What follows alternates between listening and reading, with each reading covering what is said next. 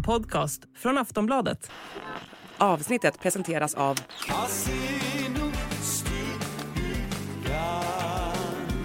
Stödlinjen.se, åldersgräns 18 år.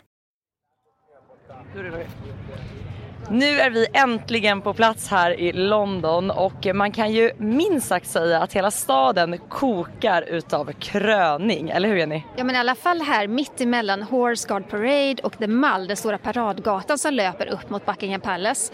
Både du och jag Sara, har ju pratat med människor som har tältat, de festar, de dricker champagne, de har roliga hattar, de har enorma flaggor på ja, men, brittiska flaggan men, men också på kung Charles. Så själva stämningen här är ju party party skulle jag vilja säga. Ja, men jag pratade med ett gäng, de hade placerat sitt tält här tidigt i förmiddags berättade de och nu planerade de alltså att sova här över natten och lyckas de hålla sin plats, ja men då har de ju verkligen front row imorgon när det är dags för processionen.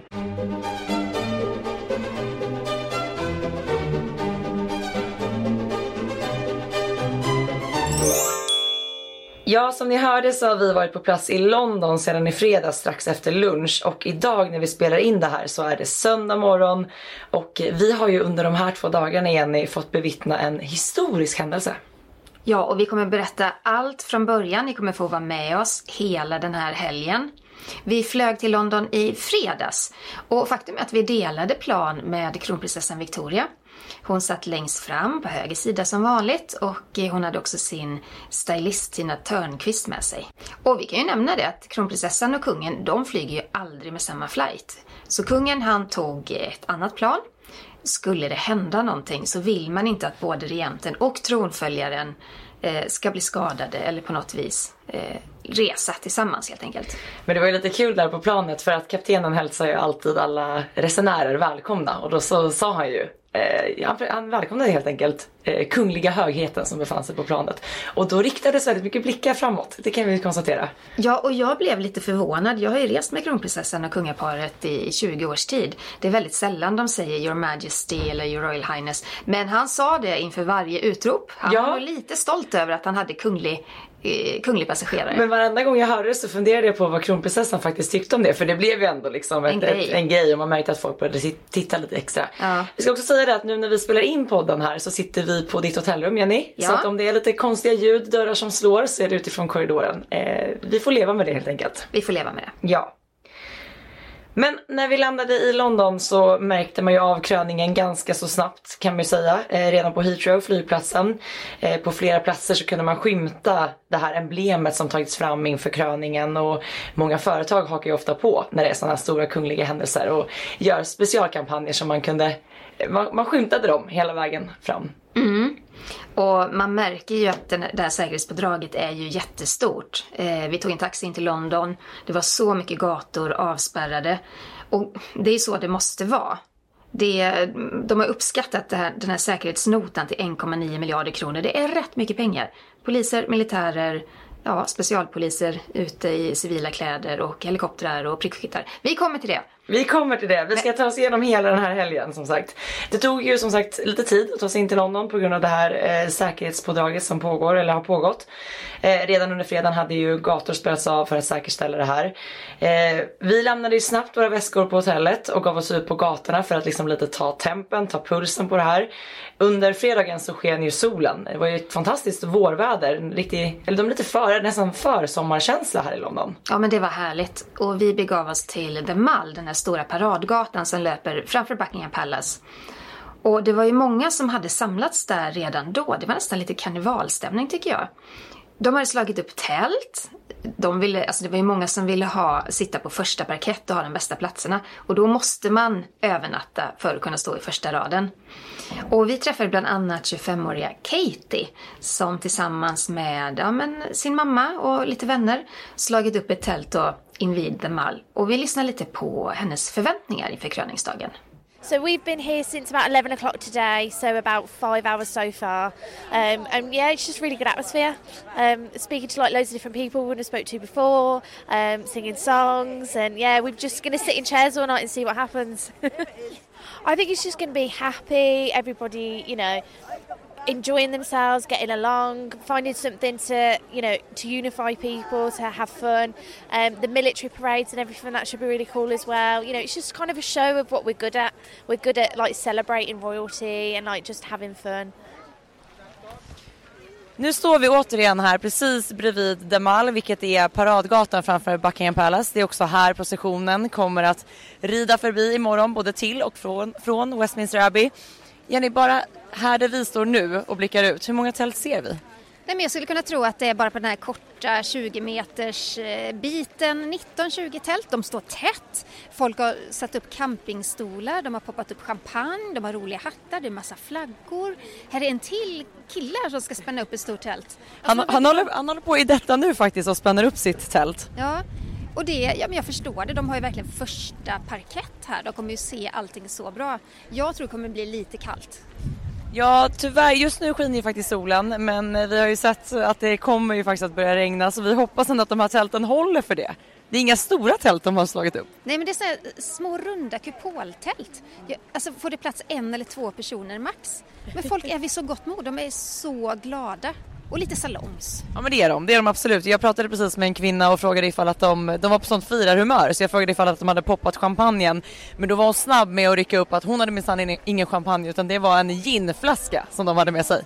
Såklart det var gin. Exakt. Men jag tycker det är så kul också att se för det är inte bara det att de slår upp tält här utan som du var inne på Jenny, man pimpar också tälten med flaggor, med bilder på kung Charles och de själva är klädda i brittiska flaggan från topp till tå. Det är underbart att se. Vilken stämning! Otrolig!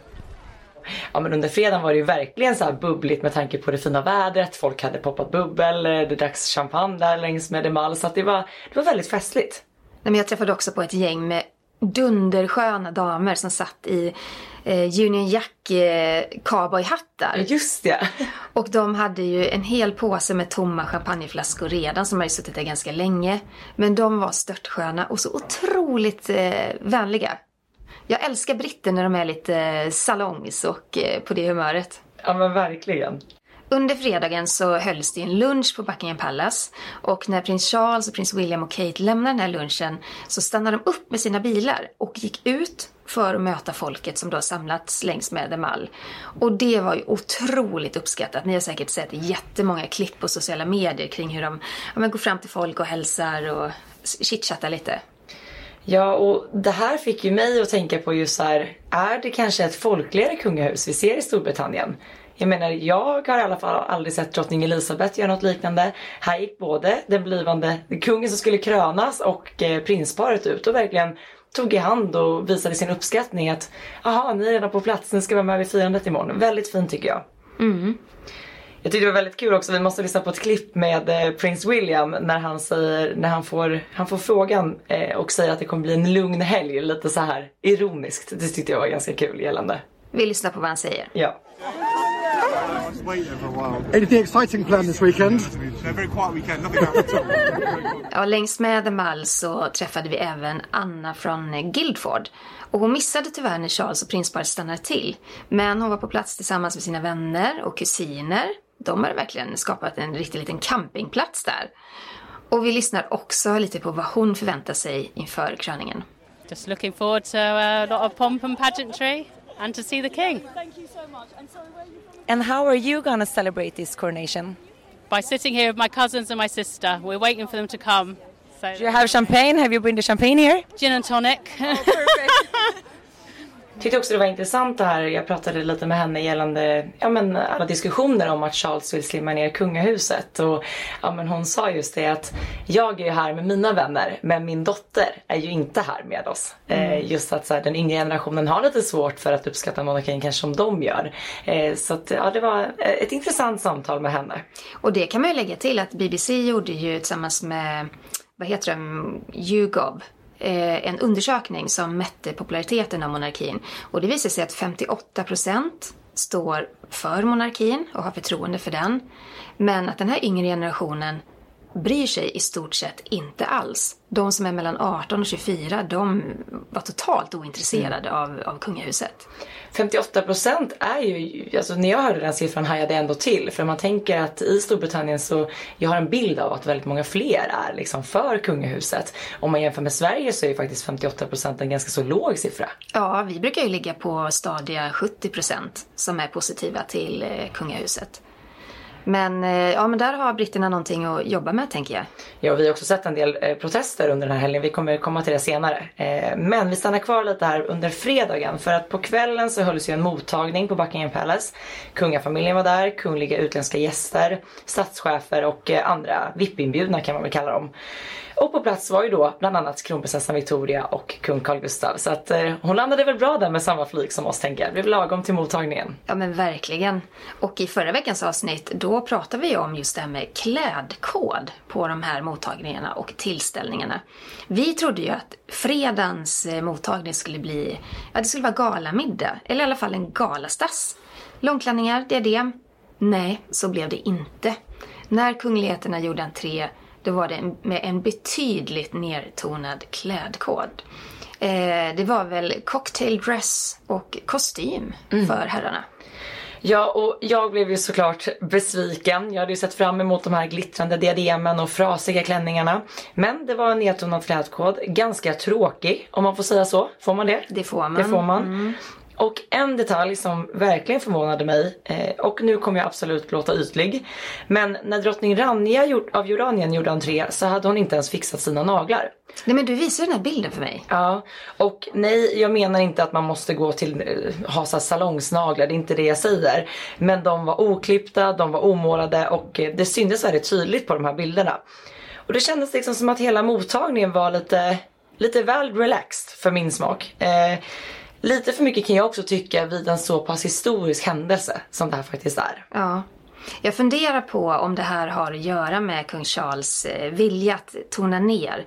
Vi befinner oss i en ekonomisk kris i Europa. Det påverkar såklart alla de här valen. Kanske att kung Charles tycker att det kändes lite för mm, too much att vräka på med gala och tiarer och sådär. Å andra sidan så är det ju vad folk förväntar sig av sån här, faktiskt som du säger, historisk händelse. Som kommer skrivas in i historieböckerna för alltid. Men också så här, om man nu vill vara så ekonomisk och smart, då är det väl inte i de andra kungahusens garderober han sparar in på de pengarna? Verkligen inte. Nej. så att där, om någonstans han skulle ha brassat på så är det väl då när de andra kungahusen får liksom eh, steppa upp och ta fram sina sidenklänningar och, och frasiga diadem. Det hade inte kostat kung Charles någonting. Men det är klart, det handlar väl då om, om, en, om en helhetsbild då. Ja, det kan ja. ju sticka i ögonen på folk. Men jag tyckte det var lite tråkigt i alla fall.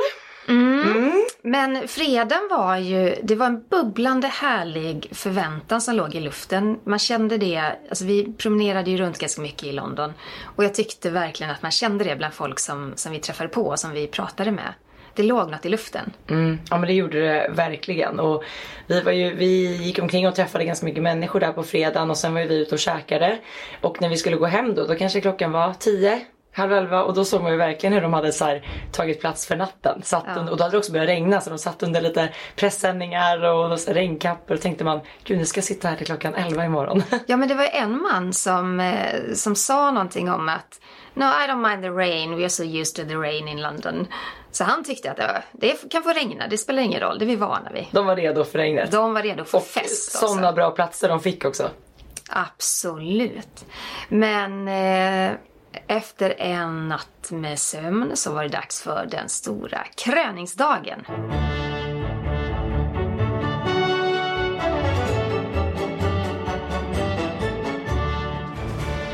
Vi vaknade ju ganska så tidigt där lördag morgon och eh, då hade man ju verkligen spärrat av London, det kan man ju säga. Ja, mycket mer tycker jag än när vi var här sist vid begravningen, även tronjubileet. Det var som att man hade höjd beredskap för Ja, för allt. Mm. Stora, det är svårt att beskriva de här stora plåtmurarna som de smäller upp. Men det är grön plåt som är kan det vara tre meter höga? Ja, alltså det går inte. Jag, jag stod ju precis vid de här murarna och liksom försökte sträcka upp min arm för att liksom så kanske kunna ta en bild och det var helt omöjligt. Det var liksom en meter kvar. Så att, eh, ja men säkert tre meter.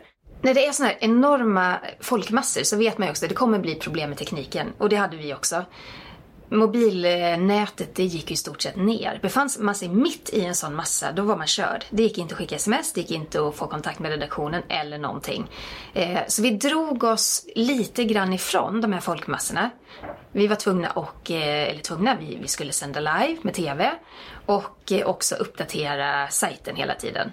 Ja men sen var det ju som så när man stod bakom de här murarna och de här folksmassorna, man såg ju ändå ingenting. Så att vi tänkte att vi försöker liksom komma lite mer bakom eh, hela det här kalaset. Så att vi gick till andra sidan om eh, Themsen. Och därifrån kunde vi då filma med Big Ben och eh, House, House of Parliament i bakgrunden. Så det blev ändå en bra vy för oss att stå Mm. där alla var ju inte glada den här dagen. Eller glada var nog folk. Men vi, och, vi stötte ju också på folk som demonstrerade. På morgonen så var det ju fem, sex eh, republikaner som hade blivit eh, gripna av polis. Eller hindrade av polis i alla fall. Och det väckte ganska starka känslor. Och vi stötte ju på flera av de här republikanska grupperna. De hade ju delat upp sig lite grann. Som stod lite överallt i, i stan. Gulklädda Eh, gula plakat som det stod “Not my king” och så höll de ju på att skandera och ropade det när folk gick förbi. Eller, folk gick ju förbi hela tiden. De hördes ju och de syntes, verkligen.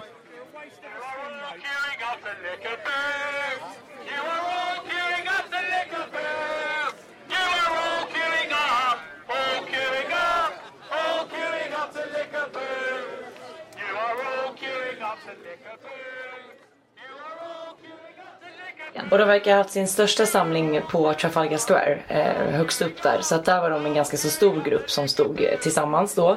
Eh, och eh, jag ville ju försöka få kontakt med dem och prata med dem och eh, jag pratade med Emily.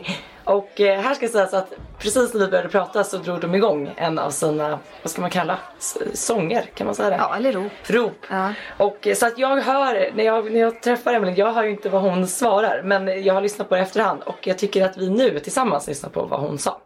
I'm here because I've got nothing against Charles and his family as fellow human beings, but to me that's what they are. They're fellow human beings, and I don't recognise the monarchy, and I certainly don't see myself as a subject of anybody. And I think, particularly now, when we're in the middle of a climate and a cost of living crisis, there's no justification for any of this.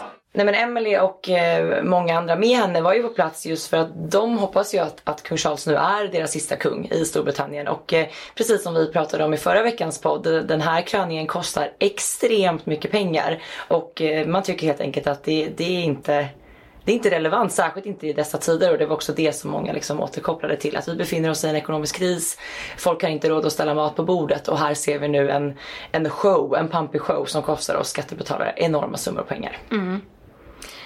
Det fanns ju också människor som var mycket besvikna över alla avspärrningar i stan. De hade tagit sig till London, eh, det var många utländska eh, besökare här också. Och så många hamnade bakom en stor grön vägg istället för att se någonting. Ja, det var ganska så många missnöjda röster faktiskt jag, jag träffade på och eh, det uppstod faktiskt en situation precis innan den här processionen drog igång från Buckingham Palace till eh, Westminster Abbey. Jag, jag hade lämnat dig och eh, Jerker då och skulle liksom ta mig lite mer inåt igen. Jag befann mig bakom Big Ben kan man säga. Eh, hade precis gått av bron där och då kom det en väldigt stor folksamling upp ifrån tunnelbanan samtidigt så att det blev som en krock. Det blev faktiskt ganska så tumult på platsen och lite så här panikartat. Jag kände själv att så här, det här känns inte bra. Jag kom ingenstans. Folk tryckte på från alla håll och jag såg, man ser liksom en blick hos folk att det här är inte en bra situation. Eh, polisen fick då gripa in och splittra den här folksamlingen. Man fick flytta på de här avspärrningarna just för att folk höll på att börja klämmas där inne.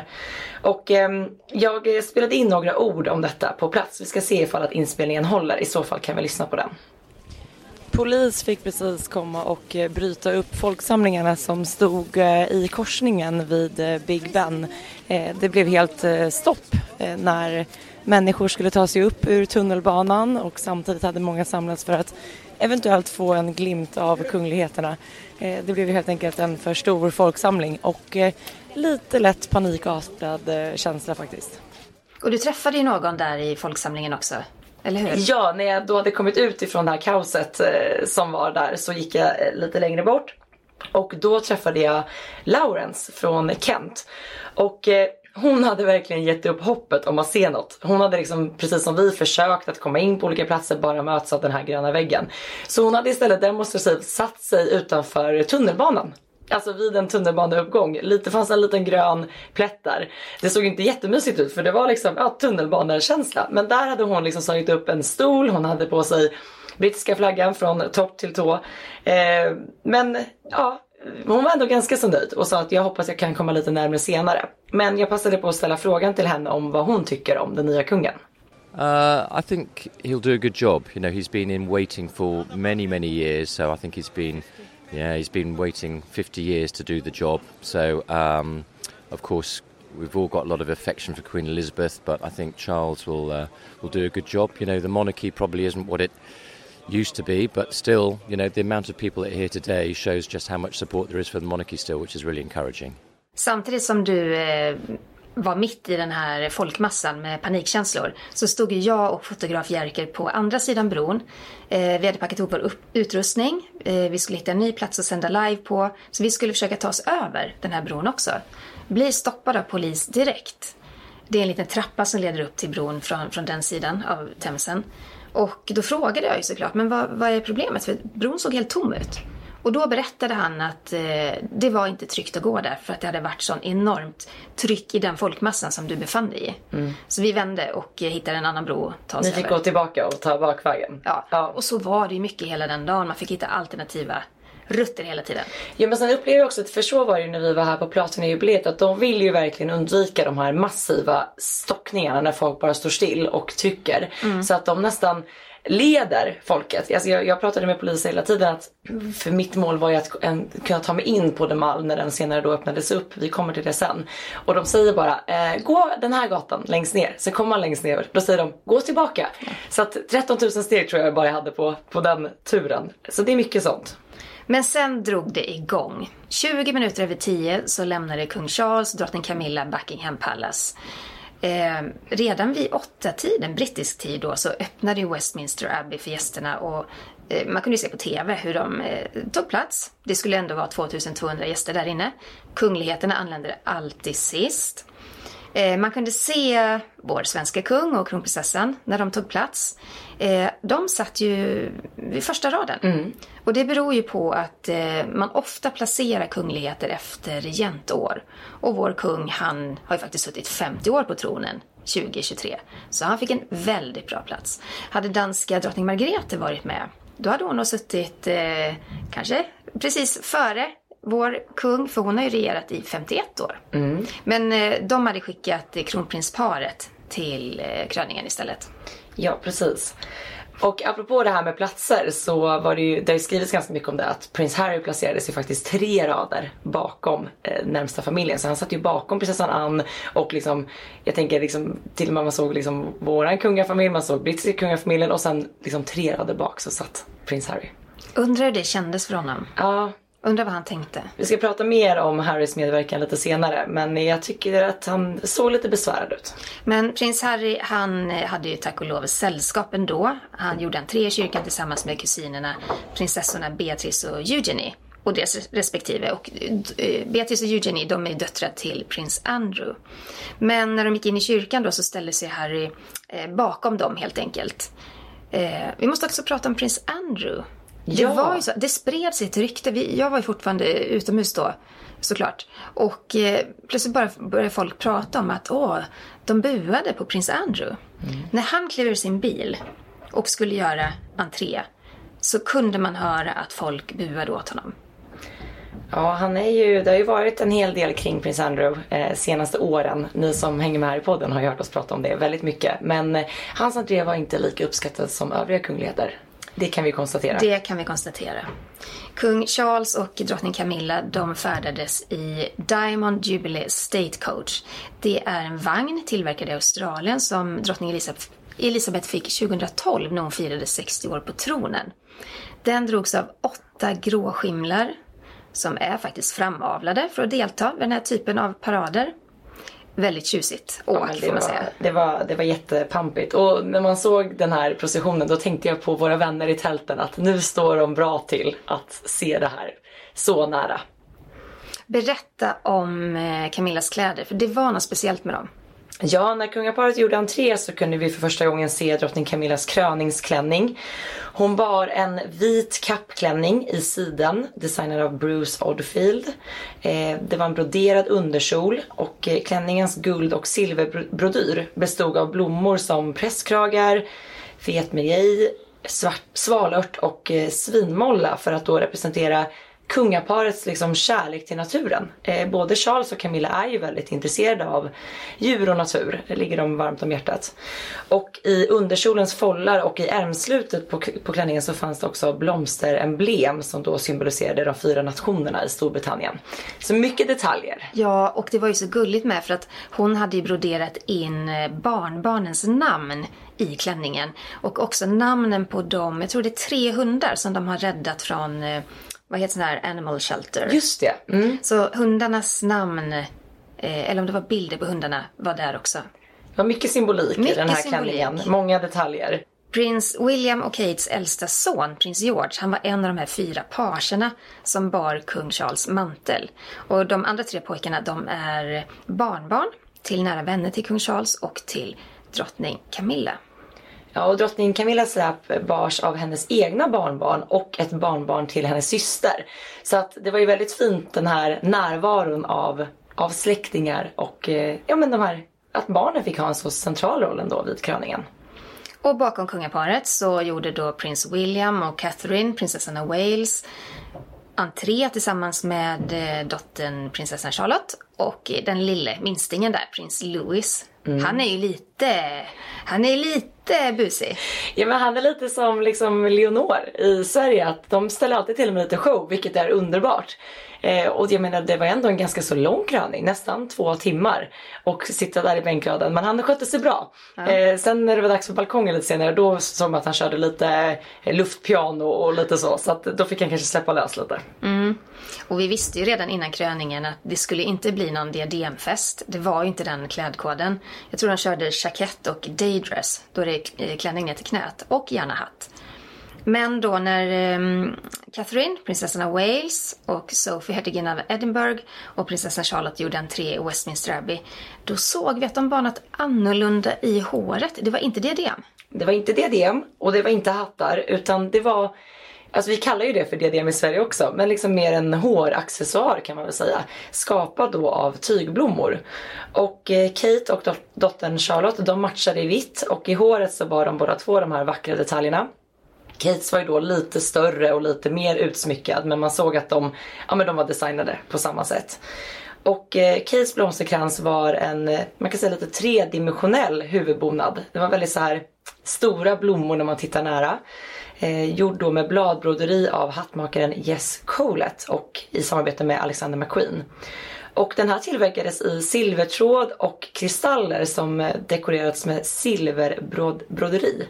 Väldigt fint skapat. Ja, jag tänker att det är ju ett litet mästerverk det där också. Det mm. där kommer ju sparas för, för eftertiden. Ja men verkligen. Och under den här ordensmanteln som hon bar, alltså jag tyckte den var så vacker. Ja. Faktiskt i vitt, rött och blått. Väldigt pampig. Under den manteln så bar hon en vit Alexander McQueen-klänning. Ändå fint att hon väljer brittiska designers på det viset. Ja men verkligen. Och i den här klänningen så fanns det broderade detaljer i silvertråd. Det var rosor, tistel, lilja och klöver. Och det var ju också för att då symbolisera alla delarna av eh, Storbritannien.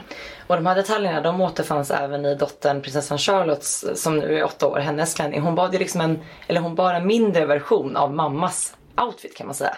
Skapad då även den av Alexander McQueen. Och Sophie, hertiginnan av Edinburgh, hon hade också lite blomster i håret. Um, men det var väl, det var lite Swarovski-kristaller och... Du, ja, du får och beskriva. ja, precis. Det var lite liknande. Men hennes blommor var, det är så häftigt faktiskt. Om man tittar närmare på de här bilderna. För det ser nästan ut som att det är äkta blommor. Kristaller. Ja, men ja. det är liksom, de här bladen är skapade i sidan. Så det är ett riktigt äh, mästerverk. Och som du säger så var det liksom kristaller placerade mellan dessa. Väldigt, väldigt flott tycker jag. Och ett, äh, ja, men ett kul alternativ till diadem. Mm. Och återigen det här med blommor då för att liksom symbolisera det här med djur och natur, Charles och Camillas eh, hjärteämne kan man väl säga. Ja. Det var ju flera medlemmar av kungafamiljen som gjorde entré i sina mantlar eller kåpor över sina kläder.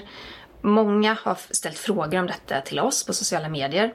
Men det är alltså en, en ordensdräkt eller en ordenskåpa eller mantel då som, som hör till den här orden som kungligheterna bär.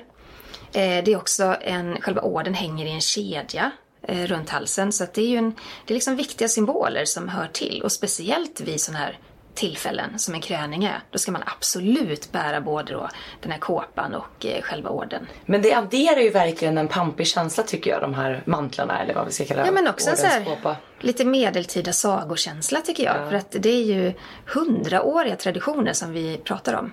Verkligen.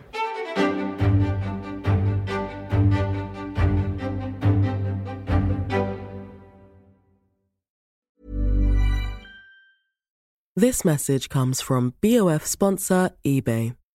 You'll know real when you get it. It'll say eBay Authenticity Guarantee. And you'll feel it.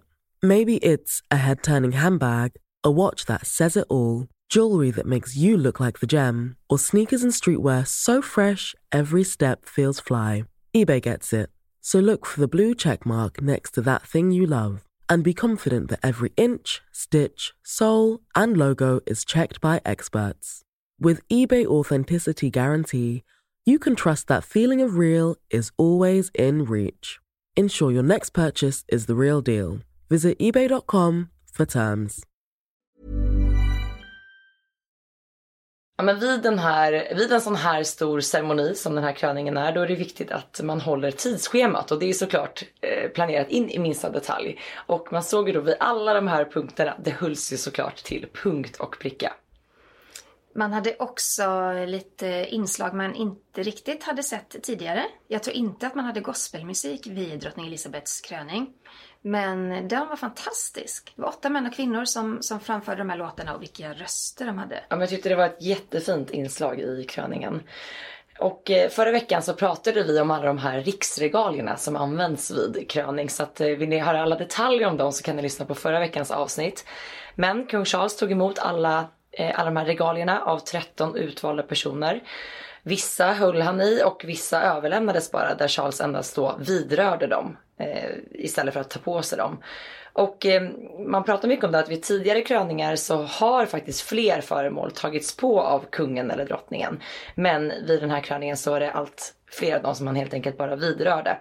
Jag tänkte att det kanske var ett sätt att förkorta kröningen också. Ja men säkert. Vi pratade om det innan vi käkade frukost i morse sa att det fanns ju såna här sporrar i guld. Ja. Jättegamla sporrar, ni vet sådana man sätter på ridstövlar när man ska rida. Eh, de tog han inte på sig. Nej, han vidrörde han endast. Han nuddade vid dem. Ja. ja. Sen fanns det armband. Mm. De tog han inte heller på sig. Nix. Men det gjorde drottning Elisabeth. Det gjorde hon. 1953. så att lite skillnad där. Men kanske också för att förkorta kröningen. För han ville ju ha en, en kortare kröning än vad hans mamma hade för 70 år sedan. Eh, Prins William, hans son, eh, var ju med och placerade den här guldmanteln på kung Charles. Det är den här du vet vi pratade om förra veckan, tre kilo. Det är ganska tungt att gå med, med det över axlarna mm. i flera timmar. Eh, kröningens höjdpunkt var ju såklart när Sankt Edwards crown placerades på kungens gässa. Och alla i församlingen inne i kyrkan utbrast då i ett God save the king. Vi kan lyssna lite på det. Ja. God save the king! Och man får inte heller glömma bort det att när den här kronan då placerades på hans huvud så blev han ju inte bara kung av Storbritannien utan 14 andra länder också. Så det här är ju någonting som berör väldigt många fler länder än just Storbritannien. Mm. Och det är de här länderna i, i samväldet. Men klockorna ringde över hela London och det sköts salut i stan. Och det var ju väldigt fint när prins William då skulle svära sin trohet till kungen, till sin pappa. I, William, Prince of Wales, pledge my loyalty to you, and faith and truth I will bear unto you, as your liege man of life and limb. So help me God. Och när han, eh, han hade gått ner på knä och gjort det så kysste han sin pappas kind. Och då såg man att Charles fick tårar i ögonen. Och han viskade till sin son, Thank you. Ja, det tyckte jag också var väldigt fint faktiskt. Och sen då när kung Charles hade fått sin krona och kröns till kung, ja, men då var det dags för Camilla att krönas till drottning. Ja, men hon hade ju en lite mindre ceremoni. Mm. Och Camilla var ju faktiskt den första drottninggemålen som kröntes sedan 1937. Då var det drottning Elisabeths mamma som kröntes. Och som vi pratade om tidigare så placerades eh, drottning Marys krona på Camillas huvud. Ja och det här tycker jag, när man tittar på kröningen, det såg ut som att Camilla hade lite problem. Alltså den är ju jättetung. Det här är ingen lätt pjäs att placera på huvudet. Men att med håret under kronan. Så när då kronan placerades på hennes huvud så var hon där och pillade ganska mycket. Och jag blev så nervös när jag såg de här bilderna. Jag tänkte, tänk om kronan ramlar. Alltså vilket stress och bära. Tänk vad mycket de är värda. Och sen Ja. sitta med den på huvudet sådär. Ma- Man blir nog väldigt stel i nacken och väldigt stel i sina rörelser. För jag Ja. tyckte att man såg det på dem att det adderar ju till det här högtidliga pampiga. Men det är nog inte så lätt att ha den där på gässan. Nej men den placerades och eh, hon kröntes till drottning. Eh, så, och då fick de också, vi pratade om det förra veckan, fick de också byta stolar. Så då satt de där. Tycker det var så pampigt att se dem sitta där tillsammans med de här enorma kronorna på huvudet. Särskilt med tanke på deras bakgrund Mm. och hur de har fått eh, ja, slita ont för sin kärlek. Men jag tänkte det, undrar vad de tänkte själva när de såg varandra i den här liksom. Att ja, det blev så här till slut. Ceremonin innehöll ju en rad eh, symboliska, mycket gamla traditioner. Men också lite nyare inslag. Saker som eh, kung Charles eh, moderniserade. Det fanns representanter från olika trosinriktningar inriktningar och religioner på plats. Det fanns också kvinnliga biskopar. Det var kortare kröning, men den blev nästan två timmar. Ja, jag trodde faktiskt att den skulle vara kortare. Det hade man ju spekulerat i, men ja, nästan två timmar lång. Ja. Och sen det här med eh, att den kungliga gästlistan var ju ändå ganska så stor och lång. Och traditionsenligt så har man inte bjudit in kungliga utländska gäster på det sättet utan det har ju varit Eh, mer fokus på liksom den, den blivande kungen eller de som ska krönas. Men eh, här ville helt enkelt eh, kung Charles bjuda in så att varje land fick skicka två representanter, vilket vi såg. Mm. Och kung Charles han blev den första monarken att be en öppen bön under den här kröningsceremonin. Och så hade ju barnen centrala, centrala roller. Eh, det var lite så tycker jag att man tittade på kung Charles. Visst hade han lite tårar i ögonen. Han såg väldigt rörd ut då och då när han tittade på sin familj. Ja, men jag, jag reagerade också på det. Han har ju såklart svårt att vända huvudet med den där kronan på. Men ja, men ja, han, han blickade liksom ut över familjen när han satt där på sin eh, tron där. Och ja, man såg att han, han var tagen av tillfället. Han var tagen. Och sen klädkoden igen, vi nämner det igen då. Det var ju mer som förmiddagsdräkt. Eh, dräkt med kjol eller klänning, hatt. Det ska vara knälångt snitt på det hela, inga diadem. Herrarna bar typ jackett. Ja. Så att det var liksom, det var mer nedtonat. Det var ju, om man tittar på bilder från drottning Elizabeth så var det betydligt mer högtidligt och pampigt. Vissa som deltog vid gårdagens kröning, de hade ju också varit med om eh, drottning Elizabeths kröning 1953. Bland annat hertigen av Kent och hans syster prinsessan Alexandra. Det måste ändå vara en speciell känsla att man, att man följer tiden på något sätt. Att så många år har passerat, 70 år. Men tänkte du också att de har varit med om just det jag sa, det här, det här pampiga, det här extremt upphöjda som vi såg för 70 år sedan. Och nu ser de då hur, ja, men hur kungahuset och kungen följer ändå samhället i viss mån. Och det blev det här lite mer nedtonade. Mm. Ja, kröningen avrundades och det var ju dags att eh, ta plats i den här processionen som skulle gå från Westminster Abbey tillbaka till Buckingham Palace. Och eh, då bar kung Charles Imperial State Crown. Och både Charles och Camilla de hade bytt till andra mantlar. Det är också lite symbolik i det där att man ikläder sig nya kejserliga kläder. Man Mm. kliver ut ur kyrkan som, som en krönt kung. Och i Camillas mantel så hade det adderats nya detaljer. Bland annat brodyr av liljekonvalj, vilken var drottning Elisabeths favoritblomma. Så det var en liten, ja, en liten kärleksförklaring till henne också. Ja, för hon bar ju också samma mantel som drottning Elizabeth bar vid sin kröning. Så det var fint att hon då både kunde bära den men sen också addera de här för att ja, men, eh, hylla drottning Elizabeth. Sen var det då dags att ta plats i den här Gold State Coach. Alltså den är ju, det är ingen liten pjäs den här vagnen. Är det fyra ton den väger? Fyra ton och den är stor. Och eh, ja, alltså man blir ändå lite imponerad. Jag tänkte på det också under platinajubileet när man såg den så här guppa förbi där. Eh, det är mycket symbolik i den också. Det är kunglig status. Prins Williams familj färdades också i kortegen och de åkte då i Diamond State Coach. De fick ta över vagnen där som Charles och Camilla eh, anlände i helt enkelt. Precis. Prinsessan Anne, hon bar ju militäruniform. Under den här ordensdräkten och vid processionen så intog hon den här rollen, den här hedersrollen som Gold Stick in Waiting. Hennes uppgift var att då garantera säkerheten för den nykrönte kungen. Jag tyckte det var mäktigt att se henne rida längst fram av den här, det var ju en enorm militärparad. Jag tyckte faktiskt det var väldigt häftigt. Och fint att han ger henne det uppdraget. Ja. Hon är ju den hårdast arbetande kungligheten i kungahuset. Hon har gjort så mycket för honom och hans familj. Verkligen. Och under processionen då, då var det ju rörligt, bak, eller rörigt bakom och alla. Rörligt. Och rörligt. bakom alla avspärrningar. Alla vill ju såklart få en glimt av det här. Och eh, återigen det här som jag var inne på tidigare. Vi slussades fram och tillbaka. Och de var lite luriga för att vid, folk samlades ju där man då mest trodde att de skulle öppna de här enorma eh, vad ska man säga, murarna, staketen. Och då, på vissa ställen så öppnade de liksom en liten glipa. Så folk fick så här, jaha men nu, nu släpper de på. Och sen så stängde de igen dem. Så att de ska, jag tyckte själv att de skapade lite onödig så här du vet. Stress för folk. Stress och det är lite onödigt tryck kanske. Ja. Eh, men det var, det var lite stökigt där eh, under processionen. Men när processionen anlände till Buckingham Palace så samlades då alla regementen i trädgården på baksidan av slottet. Prinsessan Anne var såklart med och eh, kung Charles och drottning Camilla de klev då ut för att möta alla de här eh, regementen. God Save the King spelades.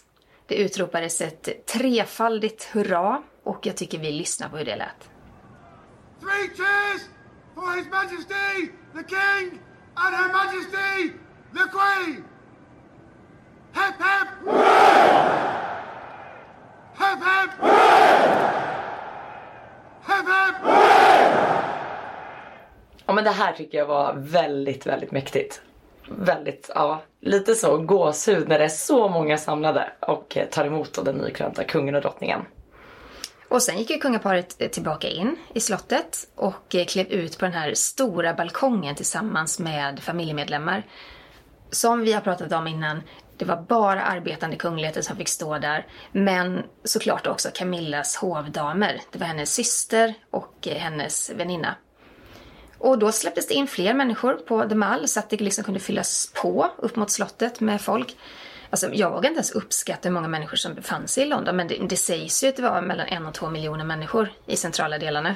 Ja, och jag läste någonstans att det var över 6000 journalister på plats. Så ja, bara det... journalistkåren var av 6000 personer. Kan Så jag tänka mig. Det var väldigt mycket människor här i London. Mm. Eh, allting avslutades med en flygshow.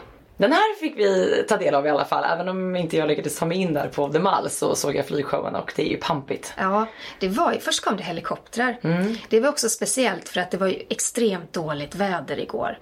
Eh, det var molnigt och det var regnigt och den här flygshowen skulle egentligen ha tagit sex minuter och det skulle vara, var, var typ så 60 inblandade eh, flyg. Ja men den skulle ha varit väldigt, väldigt mycket större men jag tror inte man kunde använda Nej, på grund av vädret så, så kapade man ner den här helt enkelt och det var två minuters underhållning. Men eh, Ja, jag spanade upp mot himlen. Jag såg alla de här attackhelikoptrarna och sen kom själva den pampigaste delen, överflygningen med stridsflyg.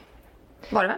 Ja, den här dagen avslutades med en lunch för den närmsta familjen på slottet. Eh, kung Charles han har ju faktiskt varit kung sedan 8 september då hans mamma drottning Elizabeth somnade in.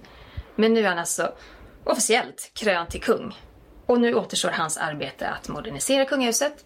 Dock utan att tappa den här mystiken vi pratar mycket om. Men han är på god väg och det kunde man se på den här kröningsceremonin. Ja, och det har ju varit väldigt mycket prat om just det här. Eh, och jag ställde faktiskt eh, den här frågan till en kvinna som heter Wal Quill. Och så här tyckte hon om att man vill minska och slimma ner monarkin. I think it probably does need to be. I think it's um, just the important royals, like obviously um, William and Kate and uh, Princess Royal does fantastic work, etc. Um, but I think some of the other ones, it is expensive and I think um, it's a good idea to be slimmed down. Även om det var kung Charles och drottning Camillas stora dag så riktades såklart många blickar på prins Harry. Det var ju första gången som han återförenades med kungafamiljen sedan, ja, allt.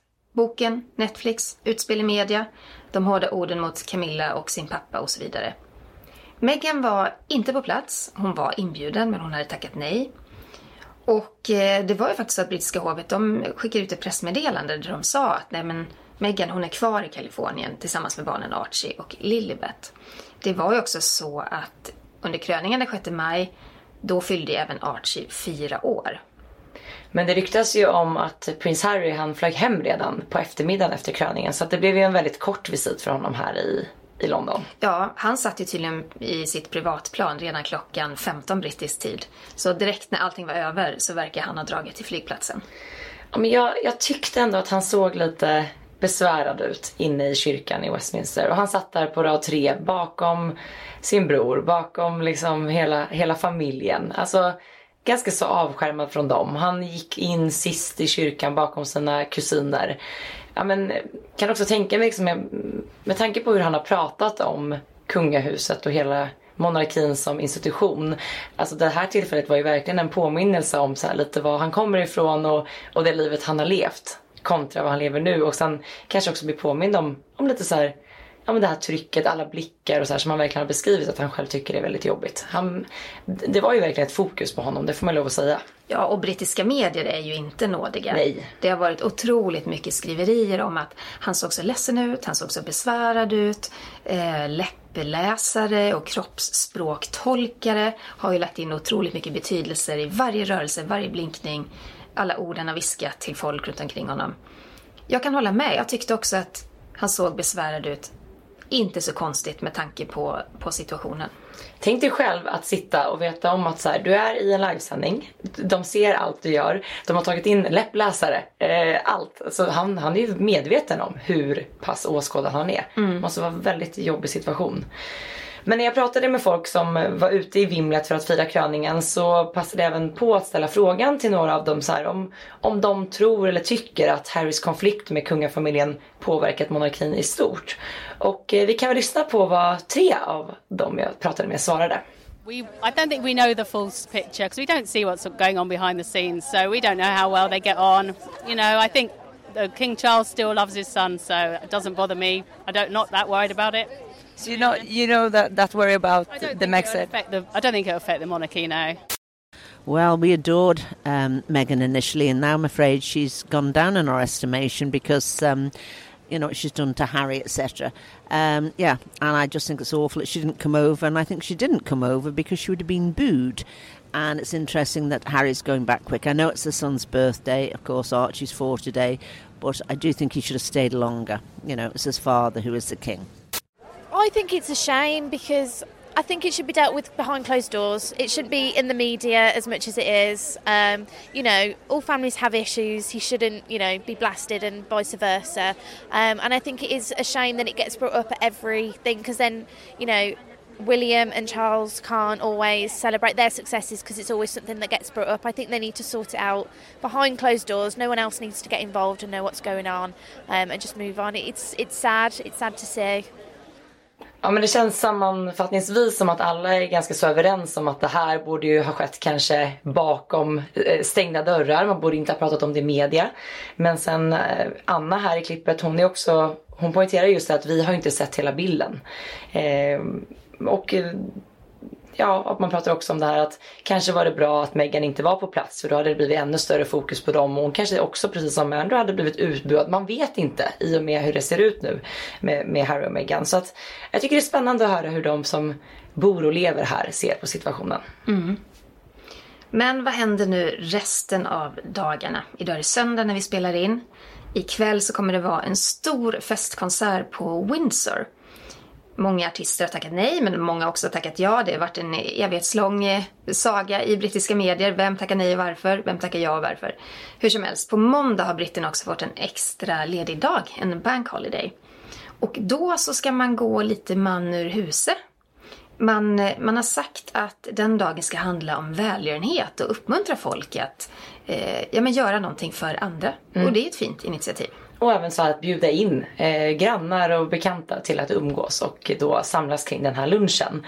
Och eh, Buckingham Palace de har ju faktiskt publicerat ett officiellt recept inför den här kröningslunchen och uppmanar då folk till att laga the coronation quiche. quiche. Och det här har ju varit coronation chicken tidigare. Så att här är alltså en ny variant på den klassiska coronation chicken Eh, istället den här vegetarisk. Den innehåller cheddar, spenat och sojabönor. En kollega till mig tog fram receptet. Det såg faktiskt väldigt gott ut. Det är som en liten inbakad paj på något vis. Är det vad vi ska laga när vi kommer hem från London? Mm, kanske det. kanske det. Men eh, man vill också att den här måndagen då och de här luncherna som du pratar om, det ska vara eh, gatufest. Mm. Och att man ska samlas många och äta tillsammans. Och det här vet vi av erfarenhet från att ha varit här på Platina-jubileet att det är ju allra störst liksom utanför London. Eh, mm. Vi såg inga uppdukade bord i centrala London men det kommer ju vara stor folkfest utanför London. Ja. I sju årtionden så har han väntat på att bli kung. I helgen fick vi vara med i London vid den första kröningen på 70 år. Det är historia som skrivs, det är mäktigt, det är pampigt. Det är kanske är ett folkligare kungahus som vi ser just nu. Ja, men samtidigt ser vi också allt större motsättningar mot monarkin. Allt fler som ifrågasätter den. Eh, vad den står för, hur mycket den kostar och så vidare. Så att det ska bli väldigt spännande att följa kung Charles resa som landets kung och hur han då ska möta det här moderna samhället utan att tappa mystik och den här, ska man säga, distansen. distansen till folket. Eh, men jag tycker redan nu att vi ser ett folkligare kungahus. Vad, vad tar du med dig allra mest från den här helgen Jenny? Ja men det går inte att undvika. Jag tar ju med britternas eh, glädje, feststämning. Jag älskar ju London. Jag tycker att det är en helt otrolig stad. Jag älskar britterna. De är, eh, de är så välkomnande. Och de, eh, alla vi har mött har ju glatt berättat för oss om sina känslor och tankar kring den här kröningen.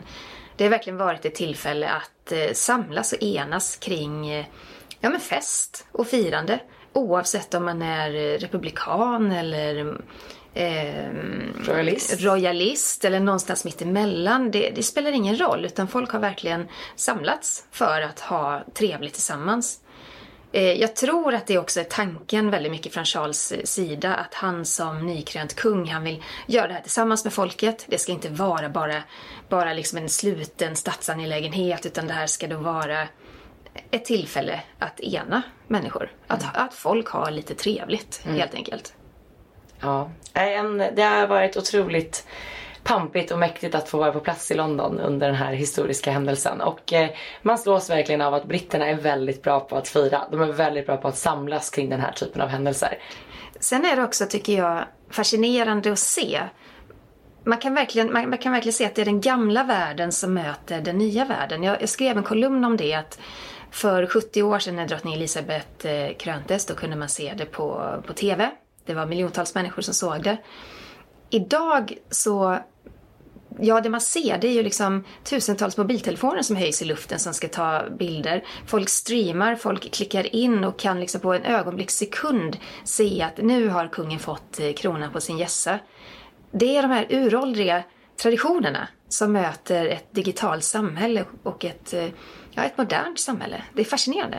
Ja, det är så häftigt att tänka att liksom, drottning Elizabeths kröning blev den första tv-sändas och idag så ser man ett kungahus som själva är superaktiva på Instagram och lägger ut allt direkt på sociala medier. Det är ju en otrolig utveckling på de här 70 åren. Mm. Det har varit otroliga dagar i London. På tal om sociala medier, där kan du följa både mig och eh, Sara. Vad heter du på? Royalistan.se heter jag på Instagram och var hittar man dig? Också på Instagram först och främst. Kungligt med Jenny heter jag där. Tack snälla för att ni har lyssnat på vårt specialavsnitt direkt från London. Vi hörs ju igen redan på torsdag den här veckan, eller veckan som kommer. Det gör vi. Ha det gott. Hej då!